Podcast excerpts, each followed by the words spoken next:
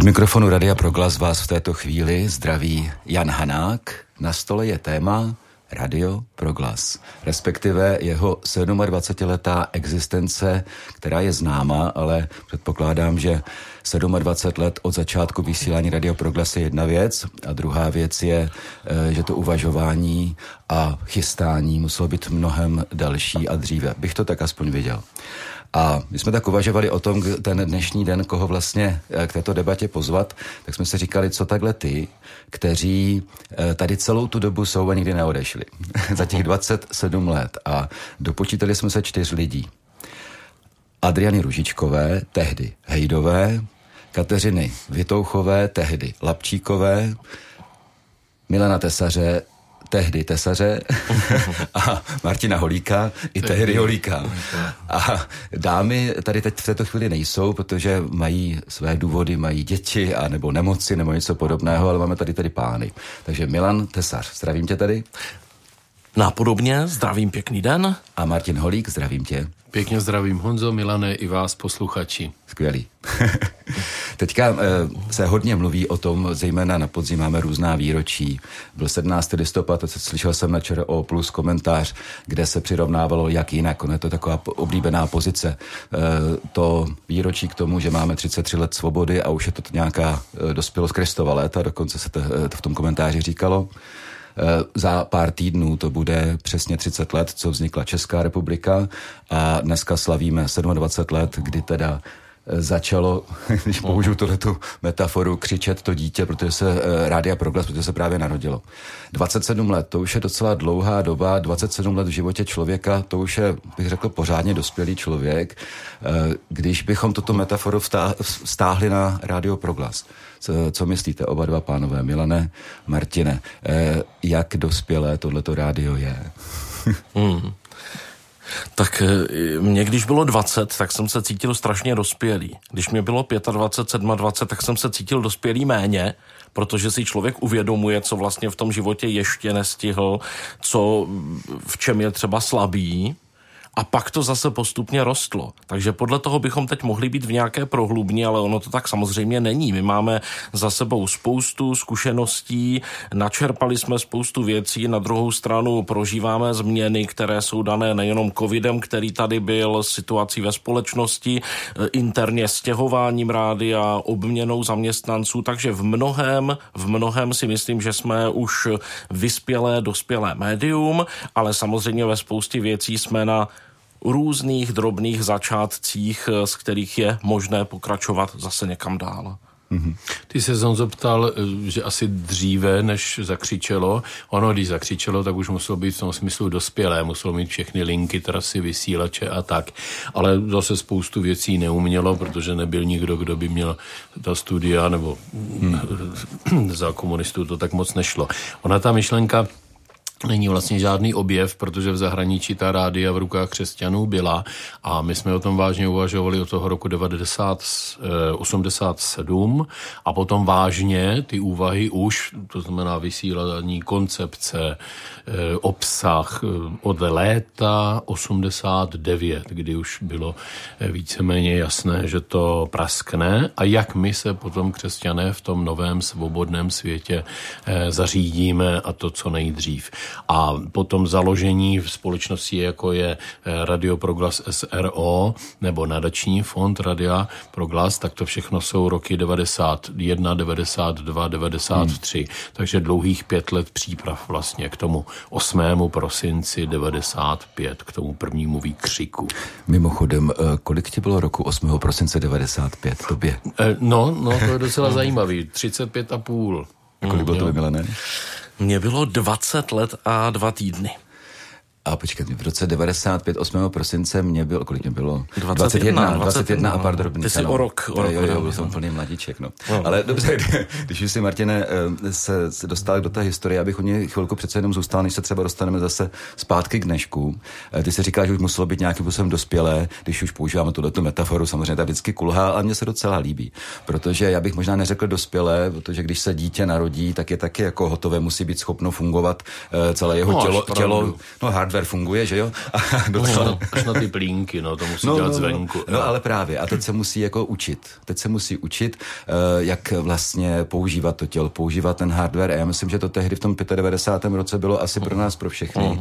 Nejenom v Proglasu, ale prostě bylo to několik málo let po znovu získání svobody a tudíž jsme se učili spoustu věcí, jak třeba žít ve svobodné společnosti, jak mít velká očekávání a zároveň se učit tomu, že člověk musí být taky trochu realista a tak dál.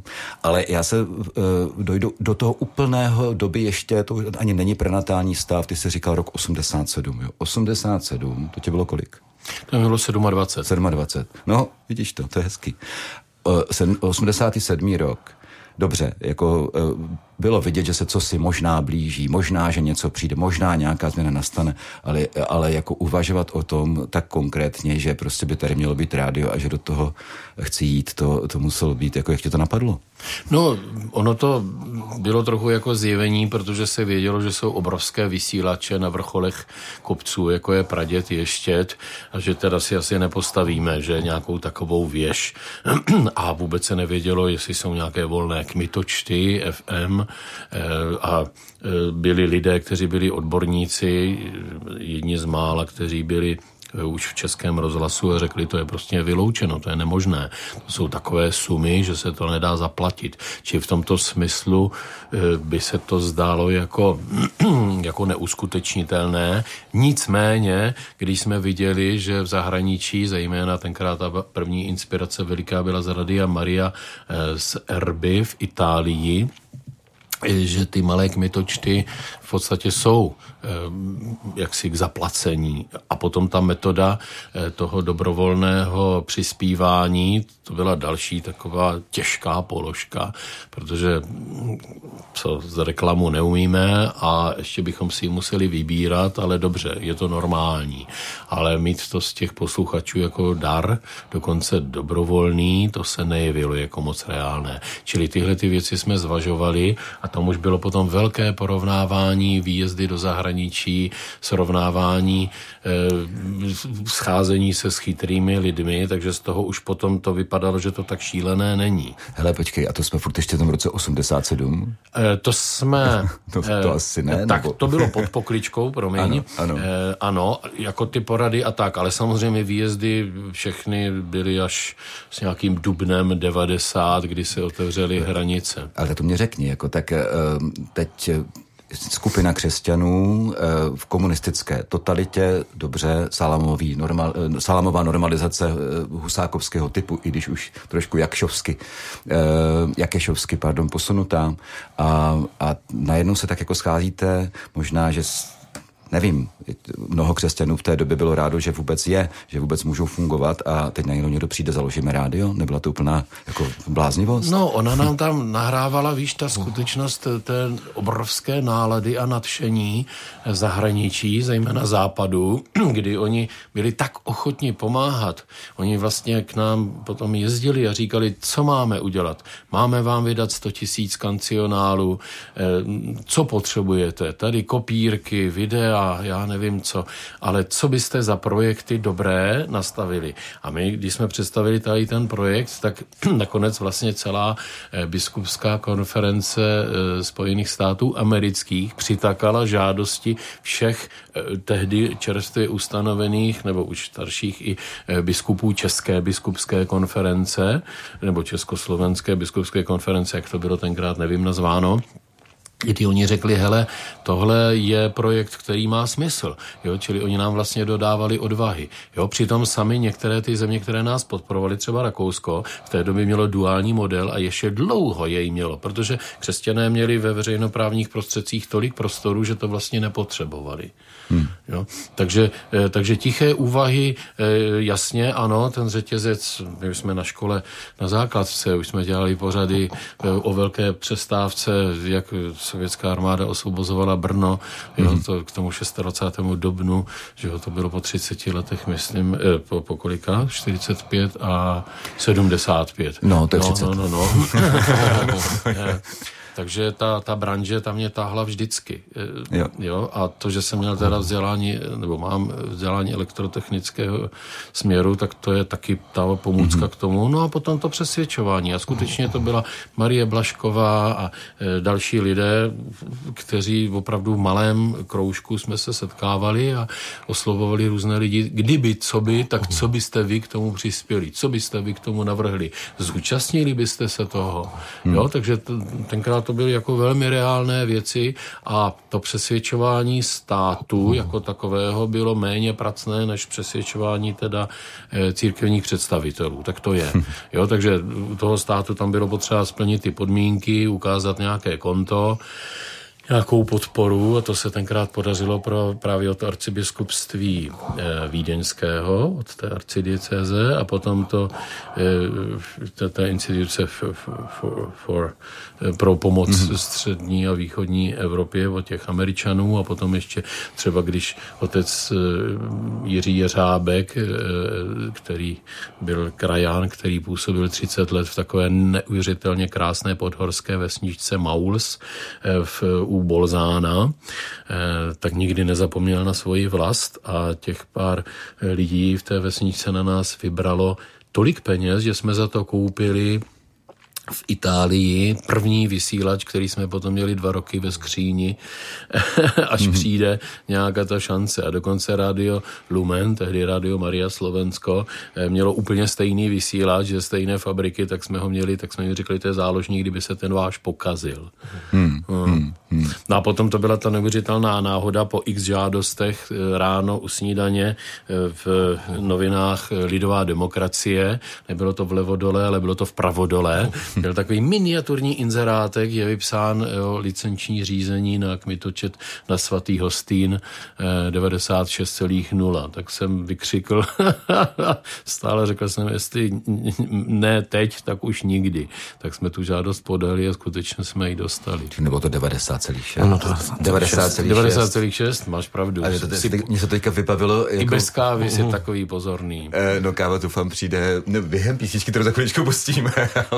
Ale já jsem si tak jako úplně vybavil ty své moderátorské začátky, protože to byla jedna z důležitých věcí, kterou moderátoři říkali, takovou tu litanii, později litanii, ale zpočátku to bylo opravdu pouze 90,6 se Svatého Hostýna a pak teda přibývaly další frekvence. Ano, do nějakých 5 jsem si je pamatoval, pak už ne. Jo, no, tak. Dobře, tak možná, že čas na tu písničku a na tu kávu, a já bych možná řekl, když to tak poslouchám, Martine, před tou písničkou, tak jestliže ty jsi byl vysvěcený vlastně skrytě, ve skryté církvi Koinotes, to byl který rok přesně? 87. Prosinec, bude to zítra, příští týden, ne, v úterý to bude 35 let. A od toho stejného okamžiku v podstatě plus minus se rozhodl, že tvoje role, tvoje pastorace nějaká bude rádio. Ano, taková ta kategoriální pastorace, jak se moderně říká. Jo, a je to strašný slovo tady. Ano.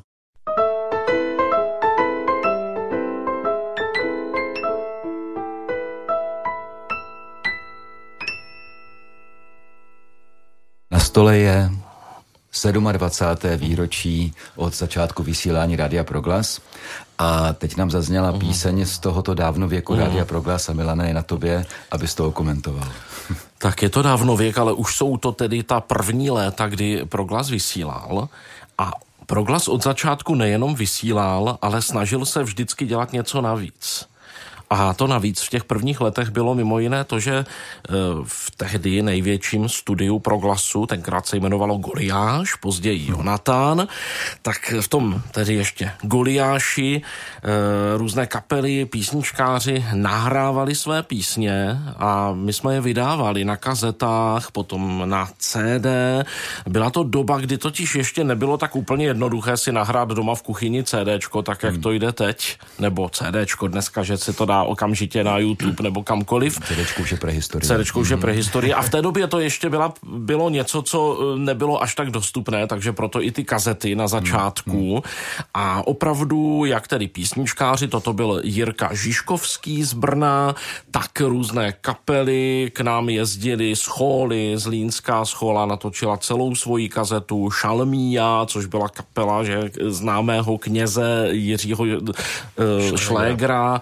A a další projekty, Petr Pololáník, o kterém dnes ještě asi taky padne zmínka, skupina Mošny, která v té době vyhrávala folkové festivaly, ale svoje albumy ještě neměla, tak ti všichni k nám jezdili a natáčeli. Takže to studio vlastně nesloužilo v té době ještě ke koncertům kapel v přímém přenosu do vysílání, to přišlo třeba o pár měsíců nebo málo let později, ale sloužilo právě tady k tomuto. A už vůbec to nebylo audiovizuálně online na internetu. Vůbec, no. To by ani možná lehouce dostupné vytáčené připojení rozhodně nedalo. Milane, ty jsi spojený, jako samozřejmě s Rádiem Proglas, ale jsi spojený s hudební dramaturgií Proglasu, která si myslím, že je poměrně dost vyhlášená. A teď jsi tady trošičku jako zmínil to, jakým způsobem to rádio začínalo, tak mohl bys trošku vlastně přiblížit to, a nemusíš sám sebe chválit, to uděláme za tebe, ale jakým způsobem se to vlastně odehrálo, jakým způsobem se stalo to, že Rádio Proglas, takové vlastně relativně malé rádio s málem peněz, řekněme, tak jak se stalo takovým respektovaným médiem, pokud jde o hudbu? No, to byl dlouhý vývoj. No, tak, já totiž jako stejně... Jako nebudu, ale víš co, když jsem do rádia přišel, neuměl jsem vůbec nic, ale myslel jsem si, že toho umím spoustu. Já taky. Tak, přesně tak, já si myslím, že v tom se shodneme. Mimochodem nás bylo na tom začátku spousta narozených v letech 75, 76, 74, takže kolem těch 20 let, to Martina si určitě dobře vzpomíná, že jsme byli takové velmi mladé rádio. Na druhou stranu já jsem přišel z tehdejšího brněnského rádia Hády, ještě před KIS Hády, tedy z takového tehdy ještě nekomerčního, a tam běžně moderovali třeba středoškoláci, takže mi to vlastně vůbec nepřišlo zvláštní v ten moment. Ono to myslím bylo docela typické pro tuto dobu 90. let. Já se vzpomínám na to, že ještě na Gimplu jsem maturoval v roce 92, tak se nám otevřely obrovské možnosti a dělali jsme věci, které by jinak dělali lidi mnohem starší, ale protože to byla ta generace vlastně zprofanovaná, tak se hledalo mezi těma nejmladšíma a něco vlastně nepředstavitelného, že bylo tehdy možné třeba v 17 letech dělat práci v rádiu nebo psát články do přesně tak, já jsem měl právě první praxi z těch zhruba 17 let, takže z doby gymnázia, ještě jako gymnazista jsem natáčel rozhovory s ministry, s Václavem Klausem v té době, ještě před Proglasem, takže já jsem vlastně přišel jako mimořádně mladý člověk, ale skoro s největšími zkušenostmi v tom týmu, což bylo takové paradox. A co se týká hudby, to byl můj velký koníček, už právě v době gymnázia, sledoval jsem časopisy, poslouchal hitparády, třeba v angličtině, americkou, ale orientoval jsem se spíš na komerční hudbu té doby, protože nic jiného se vlastně poslouchat moc nedalo. Sehnat nějaká CDčka do vysílání, to byl boj, přijít na vydavatelství s tím, že jsme nové rádio, oni se zeptali, jak máme silný vysílač, kolik nás poslouchá lidí, a na základě toho, že to bylo málo pro ně, tak jsme byli jedni z těch posledních, kdo vůbec měli nárok na nějakou hudbu zdarma, kterou rozesílali ti vydavatelé do rádií. A myšlenka hrát něco, co jiná rádia nehrají, to bylo skoro nemožné, protože to v těch vydavatelstvích vlastně nebylo. Oni třeba ze zahraničí dostávali jenom ty největší hitovky, to posílali do rádií na singlech, na CDčkách a to bylo všechno. Takže nějakým řízením osudu i třeba přes různé lidi, kteří nás poslouchali v těch úplných začátcích. Zmíním dva. Jiří Moravský, Brabec, hudební publicista, konferenciér, textář, a Pavel Šafářík, což byla taková chodící encyklopedie folku v Brně. Tak tito dva lidé vlastně nás skoro od začátku poslouchali, podporovali, hovořili se mnou. A vlastně i možná oni trošku měli za to, že na začátku se to rádio hodně směřovalo právě do folku, protože mi doporučovali spoustu kapel, o kterých já jsem vůbec neměl tušení, že někdy v 80. letech vyhrávali porty a tak dále. Já jsem to neznal, tu scénu. A vlastně jsem se za chodu učil. Samozřejmě potom přicházely další kontakty, další možnosti. Já jsem rozevíral ty svoje dveře směrem třeba k jazzu, k nějaké alternativnější hudbě. A A v podstatě celou dobu jsem měl v hlavě tu myšlenku, že rádio obecně jakékoliv by mělo víc lidem nabízet, než hrát to, co vlastně oni znají a to, co chtějí. Protože u komerčních rádií to funguje tak, že hrají hudbu, u které mají přesně různými metodami exaktně vyzkoušené, že toto ti jejich posluchači chtějí. Ale podle mě rádio by mělo nabízet i něco víc. Samozřejmě zdravý je nějaký rozumný kompromis mezi obojím, to znamená záchytné body, kdy posluchač opravdu si řekne, to je ta moje písnička, ale na druhou stranu budovat něco, aby tou jeho písničkou se stalo něco, co třeba před rokem ještě neznal. Takže to bylo vlastně o to, co jsem se v té mladické nerozvážnosti snažil funkce, a postupně se to nějak rozvíjelo a dostalo do dnešní podoby. Jo. Vidíš, Milane, to po 27 letech jsme krásně definovali, pojmenovali to ty naše profesní rozepře, které byly. A právě protože já jsem byl odchován na folkové, trampské, country, hudby a neznal jsem to, co si znal ty, takže ono se to muselo nějak zbližovat, ale ten princip toho učit něco nového, jo, já si pamatuju ten pořad alespoň jednu denně, tak to bylo, že jsme řekli text, zaspívali, zahráli akordy, potom jsme to dali dohromady, to bylo se Štěpánem Policerem ještě, myslím. Jo, takže ten princip je dobrý a řekl bych zachování, protože kdybychom slyšeli po 350. pořád tu jednu, kterou máme rádi, no tak už bychom ji asi rádi neměli. Bez pochyby. No, mimochodem já taky vzpomínám na to, jak když jsem moderoval, tak samozřejmě, že jsem měl nějaké oblíbené a chtěl jsem je tam vždycky vecpávat. Říkal jsem si, a proč mi Milan neumožní tam dát tu mou, jo? No. Tak chápu, samozřejmě, naprosto. Martine, my jsme se dostali skrze tu hudbu samozřejmě k obsahu vysílání rádia. V 87. roce tebe a pár lidí kolem tebe prostě napadlo, uděláme rádio, bylo to šílené, podle mě teda, v roce 87 nepředstavitelné, jo, a chápu, že to vnímal tak, že to je nějaký způsob, jak oslovit lidi evangelní zvěstí a tak dál, jo, ale to je jako příliš obecné téma, řekl bych, jo, když se o tom bavím se studenty, jejím zaměřením jejich dokumentu třeba, tak říkám, tak to téma je důležité, ale musíte to samozřejmě nějak zacílit k nějakému nosnému příběhu, který to ponese to téma. Takže by mě docela zajímalo, jako, jaký byl ten vývoj od toho roku 87, respektive možná 89, kdy to začalo získávat nějaké reálnější kontury. Do toho 8. prosince 95, co vlastně má být tím obsahem? Co je to, co má to rádio znamenat v tom veřejném mediálním zvukovém prostoru? Ano, ono to ku podivu bylo jednou dáno a vlastně od té doby se to nezměnilo. Možná nějaké poměry, ale ta pastorační složka byla jako první, protože jsme předpokládali, že nás budou poslouchat věřící lidé, kteří budou zároveň podporovat. Mm-hmm. A potom byla ta složka další, a to je kulturní, kultivující, soutěžní, kontaktní, obousměrné, jo? Abychom přesvědčili, že má smysl, aby tam oni něco posílali, nějakou tu korunku. A z toho v celku potom vyplývá ta evangelizační, která se vlastně nemůže otevřeně definovat, aby nebyla náborová, že? Mm-hmm. Aby byla právě skrze tu krásnou hudbu, skrze dobrou literaturu, vážná hudba, aby tam zajímala dneska těch legendárních 14%, což odborníci říkají, jak je tohleto možné dostat do jednoho kanálu. Ale my jsme tím částečně nahrazovali něco, co dělali jiní, ale to dělala jenom ta veřejnoprávní. Ty soukromoprávní už vlastně od začátku byly jenom takovými samohrajkami, to tě mě nechci dehonestovat, ale to byly prostě principy toho označování. Takže my jsme říkali od každého kousek, carborundum brousek, aby nemuseli naši posluchači přelaďovat.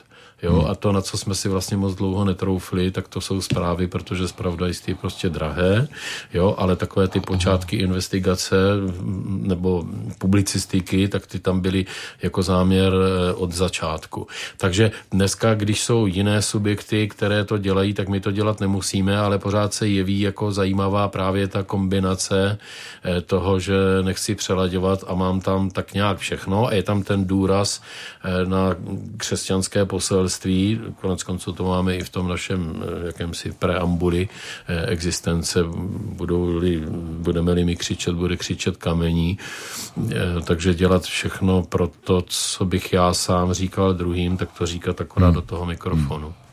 No, ono je pravda, že začátkem 90. let opravdu vzniklo, myslím, docela dost rádií komerčních formálně vzato, protože to jinak nešlo. Měli jsme média veřejné služby a jinak si člověk na sebe musel nějak vydělat. Obvykle to byla logicky reklama. Ale ne všechny komerční měli takový ten jako negativní nádech, jak to má dnes. Prostě jako ono byly takhle založené, ale typicky to se zmiňoval třeba Radio Hády, což bylo, jestli se dobře vzpomínám, prostě rokové rádio, tak jsem to vnímal, nebo rádio, které mělo nezávislou, zajímavou tak hudbu, velmi nezávislé, jo? V tom smyslu, ano, že moderátor opravdu přišel k poličce z CDčky, vybíral si, co chtěl, hrál si, co chtěl, udělal si rozhovor s kým chtěl, naprosto nezávislé v tomto. Tak, ale pak se jako tak kolem poloviny 90. let se dělala velký převrat, řekl bych, vůbec v médiích, protože přišli ti velcí dravci z Německa, třeba v printových médiích tištěných, to byla Vltava, Labe Press. A prostě postupně schlamstávali tady tyhle ty projekty a vznikly ty velké domy, které byly opravdu takovým tím, co se v žurnalistice říká typickým obalem na reklamu. Jo? A teď se to tak jako vyhrotilo. Na jedné straně Český rozhlas, který se nějak vyvíjel, a na druhé straně komerční média jako obaly na reklamu. Jo? A do toho vstoupil Proglas. Mimochodem mám pocit, že i dosti velkoryse, protože vzpomínám na to, já jsem tehdy studoval v Olomouci a dostal jsem se k Proglasu tak, že začalo se připravovat studio Olomoucka ještě dřív, než začalo rádio vysílat. V den vysílání už to studio existovalo, já jsem mimochodem tehdy dělal, já nevím, 2 dny třeba před začátkem vysílání. Jsem šel na vernisáž Jana Sautka a dělal jsem tam nějaký mikrorepo, jak to nazvat, tehdy jsem ještě nevěděl, co to pořádně je. A vzpomínám si, že jsem mu tehdy říkal, zeptal takého rádia Stenu, Radio Proglas ještě nevysílá, ale za 2 dny začne. No. Jo, ale tak mi to přijde jako výborné. Tady tenhle ten vstup, který byl samozřejmě jako velmi odvážný. A velmi odvážný byl ten způsob toho financování. Jo. Myslím si, že tenkrát jako tomu z okolí mnoho lidí nevěřilo, že tohle to bude fungovat. No. Jo. My bychom tomu taky nevěřili, kdybychom právě neviděli ten živý existující příklad právě v tom Radiu Maria v té italské Erbě, ale viděli jsme rádia v Belgii a ve Francii a v dalších zemích a porovnávali jsme to, takže to nebylo jako na vodě, takže já si pamatuju, že jsem jednou jel do Prahy za právníkem, který udělal zakladatelskou smlouvu rádia Evropa 1, Evropa frekvence 1, Evropa 2, Evropa 2. Ano. A bylo to tam na národní třídě někde. A tam, když jsem potom vyšel do toho jediného malinkého studiečka, kde bylo ještě otevřeno kastlové okno, na stromech ptáčkové zpívali a on ten moderátor do toho teda vysílal, tak jsem si říkal, tyjo, to přece musíme dokázat taky, to musí fungovat. A on potom ten pan advokát nebo právník prostě udělal takový rozbor, že napsal, že to, co jsme vymysleli, vypočítali, takže to odpovídá realitě. Prostě poměr mest, poměr cen energií, já nevím, náklady na železo, čili vysílače, že jo, a tak dále, že je to možné. Takže my jsme vlastně takovými malými krůčky dokázali něco, o čem jsme nebyli skálopevně přesvědčení, ale měli jsme oprávněnou naději, že to tak může fungovat. Mimochodem, ještě když mluvil o tom, my jsme se báli, že když ta printová média přešla do těch německých rukou, tak byla veliká obava, co z toho bude. A dneska po letech vzpomínáme smutně na to, jaké to byly zlaté doby, dneska když patří do těch rukou miliardářských. Ale ono, já teda moc nespomínám. No. Ne, ale je pravda, že dneska třeba u těch printových médií, já mám pocit, že velká změna nastala samozřejmě jednoduše řečeno internetem, protože na internetu dneska existuje celá řada profilovaných, zajímavých jako médií, v podstatě printových, dalo by se říct. Ale i to vedení dneska těch rádií, přestože ono jich je vlastně, řekněme, 5 mediálních domů a vlastní to vždycky ten příslušný miliardář, tak ty hlavy toho, jo, my jsme měli teďka zrovna valnou hromadu, to je asociace, tak to jsou pořád nadšenci do rádia. Jo, oni by to nemohli dělat a dokonce ten šéf nám teďka vlastně děkoval, že jsme pořád ti, kteří rádio máme rádi, protože bychom jinak mohli podnikat úplně v jiných oborech.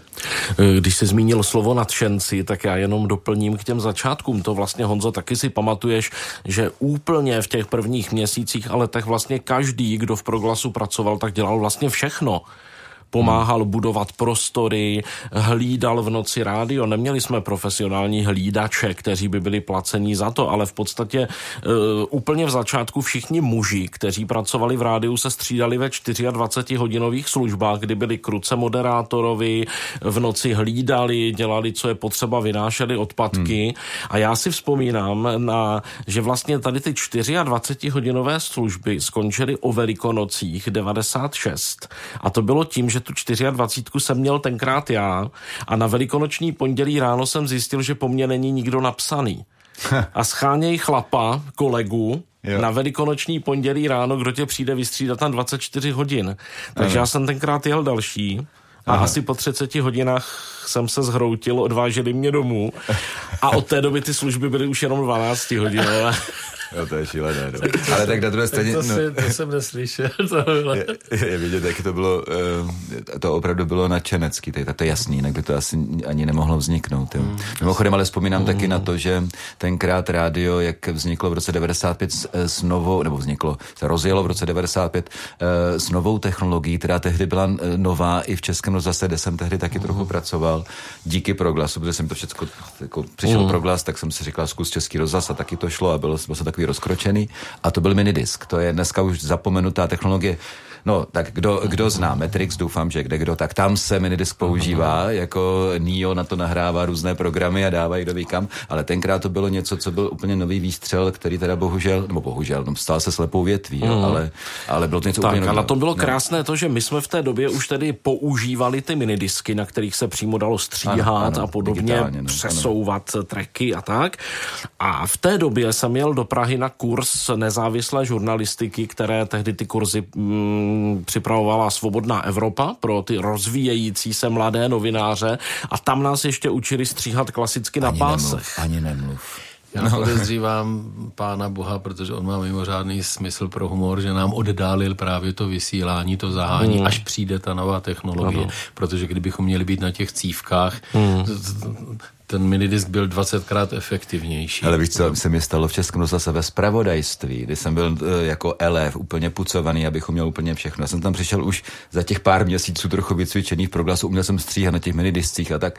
A oni po mně chtěli, že se musím naučit stříhat na těch velkých jako cívkách. No, a to já jsem to byl úplně ztracený, protože velikánský stroj je z 50. let někde, nebo já nevím, a teďka ti bardi staří ti tam udělali takové věděli přesně, kde mají fyzicky střihnout. Ano, jako, přímo se stříhalo, že? Přesně tak. Já teda jsem byl úplně ztracený, ale výborné bylo naučit se jednu věc, že když něco vystřihneš, tak si to dáš nejprve ten pásek na krk a ne do té krabice dolů, protože když to nahoru chceš vrátit, tak to nenajdeš už. A já jsem měl přes krk. Krátký bylo dobré ticho, ten delší pásek byl hlučnější ticho, to se potom vlepovalo tam, kam bylo potřeba. Ano. To, uměl jsem to, v 93. To už jsme opravdu v pravěku.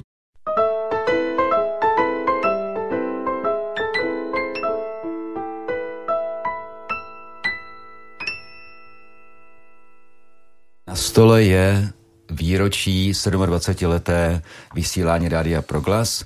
Povídáme si s Milanem Tesařem, s Martinem Holíkem a ten, kdo se ptá a pokládá otázky a čeká odpovědi, je Jan Hanák. Tady ten úsměv tak trošku odkazuje na to, co jsme se tady povídali během písničky o tom, že jsem se dopustil toho, že jsem řekl, že se ptám na otázku, že a tohle to přece rozhlasák nemůže nikdy říct, jo? A nejenom rozhlasák. Milane, mohl bys ty okomentovat a řekl bych, pro nás, pro všechny je to docela jako silné, to jsme teďka slyšeli, tady tuhletu písničku. Petr Pololáník, další z těch písničkářů, kteří u nás nahrávali své první nahrávky. Člověk, který později se na folkové scéně docela proslavil, nazbíral ceny, měl velmi dobře našlápnuto. Zároveň na Proglasu potom nějakou dobu i moderoval noční vysílání a potom taky mě pomáhal v pořadu Jak se vám líbí, čili byl to takový dobový Martin Kišperský, když to přirovnám k tomu k dnešku. To znamená vlastně jeden z muzikantů, kteří mi pomáhali, moderovali rozhovory. Bohužel Petr Pololáník tragicky zemřel, takže té větší slávy se už bohužel nedožil ani rozhlasové, ani hudební, ale zůstaly po něm tedy písničky. Pro mě bylo velmi silné, je to tak možná 5-6 roků zpátky, tak jsem byl na jedné takové výprodejové vernisáži výtvarných děl, které to pořádala nadace Veronika. A já jsem tam tak šel, protože jsem chtěl podpořit Veroniku a samozřejmě mám rád výtvarné umění a teď tak jdu a najednou jsem byl úplně omráčený, protože přede mnou byl obraz Petra Pololáníka. Netušil jsem, že nějaký maloval a bylo to prostě už dávno, byl na druhé straně času a teď ten obraz, mám ho doma, samozřejmě jsem ho koupil, to je jasný. A je to obraz, který někteří říkají, že je depresivní. Já říkám, co je na tom depresivní? A naopak. On je takový, má hnědo-bílé tóny a jakoby otevíral zeď, na které visí a jsou tam takové téměř nezatelné postavy, které tou zdí prochází jakoby metrem kam si dál. Jo. A ještě tak nejenom, že jsem tam viděl obraz Petra Pololáníka, ale ještě s tímto tématem. To bylo velmi silný. Jo. A mě to teda otevírá jedno dost důležité téma s tím dnešním výročím, že s rádiem je spojená celá řada lidí, kteří tady někdy byli a byli dost zásadní a různě přišli, odešli různými způsoby. Zeptám se vás dvou, když byste si řekli, jako kdo mě tak nejvíc utkvěl, jako která ta jména byste tady chtěli říct? Kdo jsou ta důležitá jména pro Radio Proglas? Myslíš žijící nebo už zemřelí? Obojí. No. Tak já mohu zmínit nepřehlédnutelnou Marii Blaškovou, se kterou jsme se právě scházeli ještě u našeho skleněného stolečku v obýváku na Kotlářské, která se pro tu věc nadchla. A to beze zbytku a byla velmi praktická právě v kontaktech, v domlouvání lidí, v doporučování směrů, ve vymýšlení toho schématu. To bylo tenkrát úplně zásadní. Potom to byl takový okruh umělců, ať to byli hudebníci nebo grafici, malíři tady v Brně.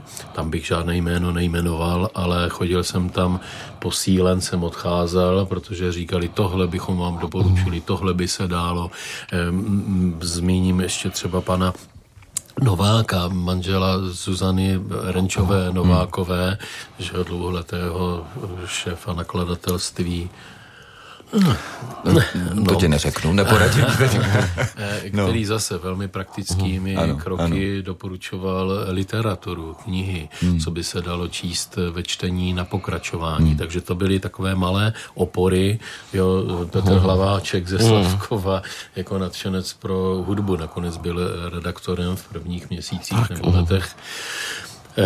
Takže těch vzácných lidí tady bylo více, někteří už nás opustili, ano, teď zrovna jsme zmínili třeba toho Petra Pololáníka a někteří lidé byli úplně v pozadí, že vlastně jenom jako podpořili, jo, já si pamatuju Josef Hadlička, když jsme právě čerstvě po sametu se setkali právě na Americe, tak on říkal, Martine, můžu ti dát požehnání vám všem, co to chcete dělat a tady mám, a nechal nám tam obálku a bylo to někde z Afriky a bylo to nějakých $1000, jo, čili na tehdejší dost, na dnes nic, ale bylo to gesto, já jsem si to gesto dodnes pamatoval, stejně jako toho podporovatele Stanislava Krátkého, od jehož narození uplynulo 100 let, který vlastně říkal, Martine, já už to vidím.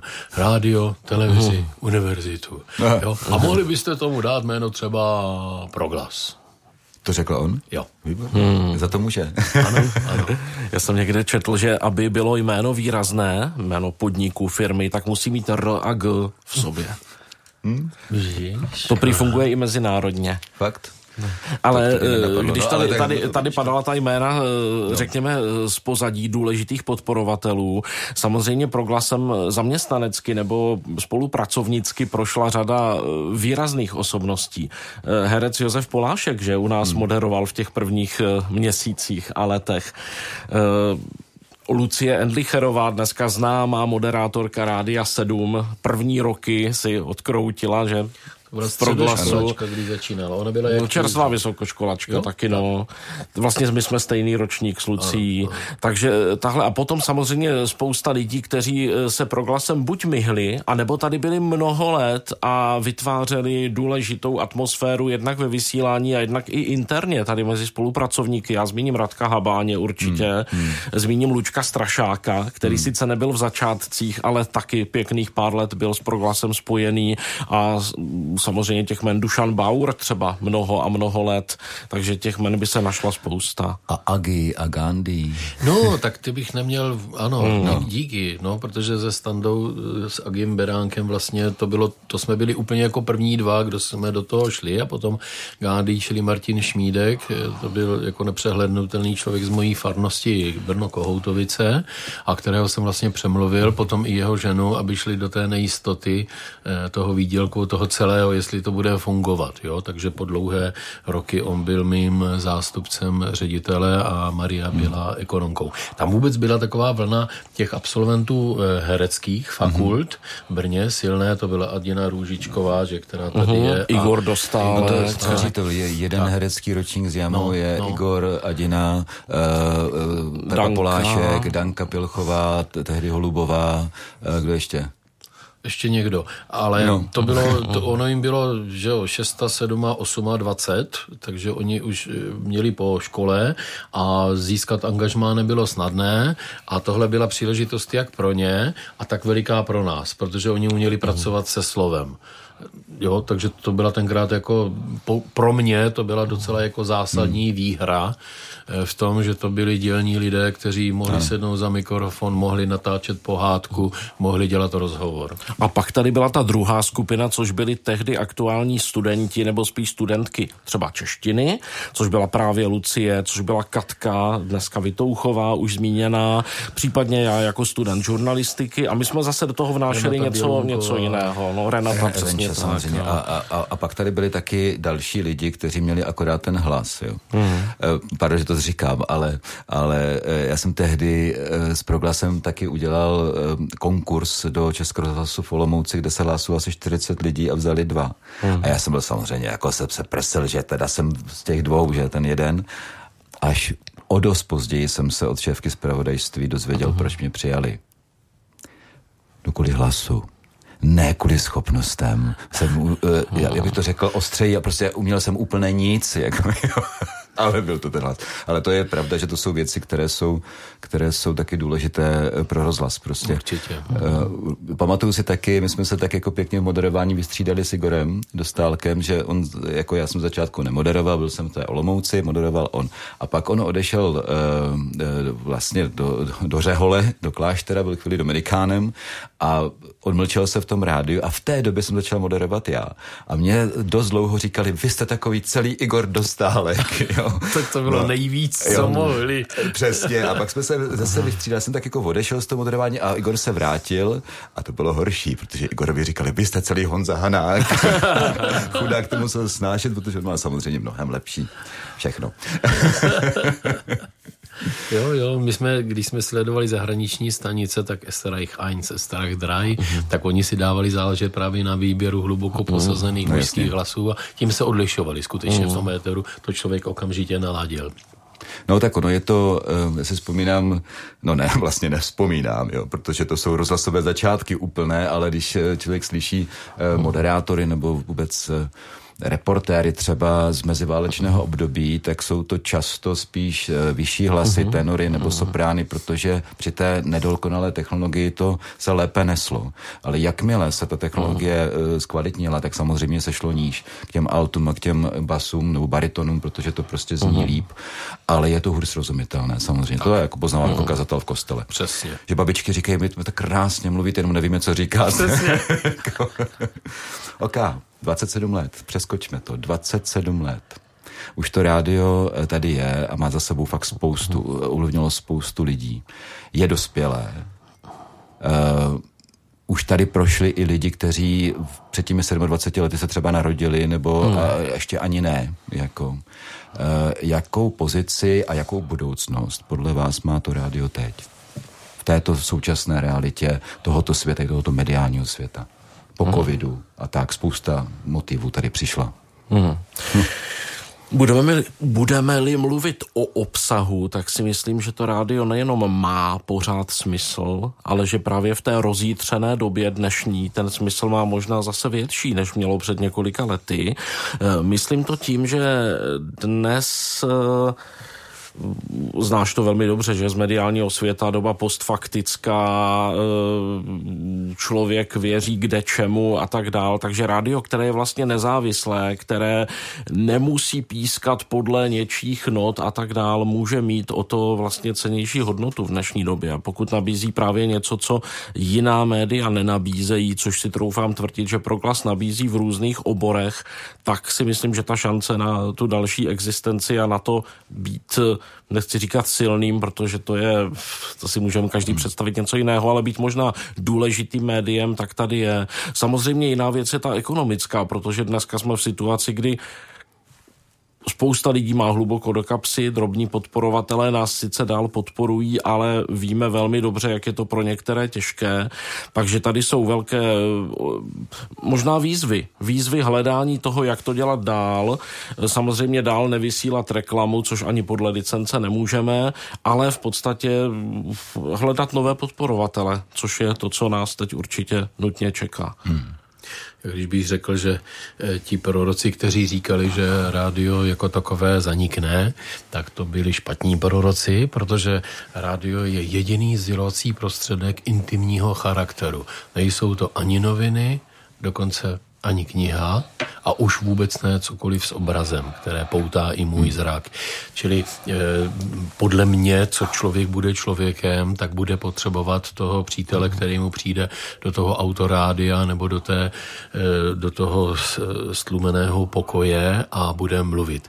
A dřív před revolucí, když to bylo médium jednosměrné, tak se to řešilo těmi korespondenčními lístky a hlasování anketami. Dneska je ta výhoda té obousměrnosti. A já myslím, že Proglas tu obousměrnost dovedl relativně k dokonalosti tím, a to nesmíme zapomenout zdůraznit, že je to společné dílo těch 10 000 podporovatelů, kteří pochopili nebo uchopili tu věc, jakože ji chtějí podporovat, ani ji nemusí možná užívat, třeba jejich prarodiče nebo jejich děti, oni, když jsou nemocní, ale že to existuje jako znamení vyspělosti společnosti, která si tohleto dokáže udržet, v tomto případě převážně pomocí křesťanů, ale zdaleka nejenom jich.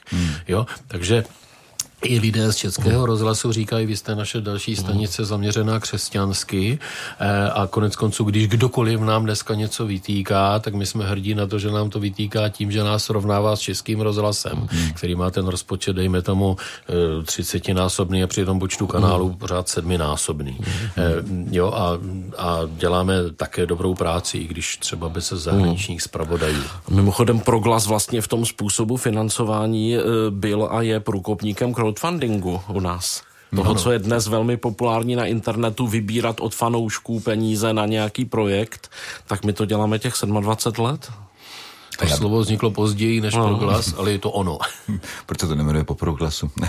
Jaký Proglas founding nebo tak něco. Ano, něco jako Lux, jako vysavač. A je tam Regl, ano, jasně. A já bych řekl, že ještě důležitá věc, podcast, který je tak jako důležité rozšíření a pokračování vlastně toho, co dříve znamenal ten jednostranný jako broadcast, je to vysílání rozhlasové.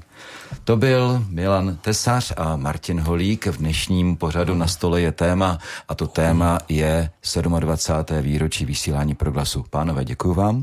My také děkujeme, Honzo. Děkujeme, naslyšenou. A od mikrofonu se v této chvíli loučí a dobrý poslech dalších pořadů Proglasu přeje Jan Hanák. Na stole je téma. Společenské, kulturní, náboženské a třeba i politické. Každopádně aktuální.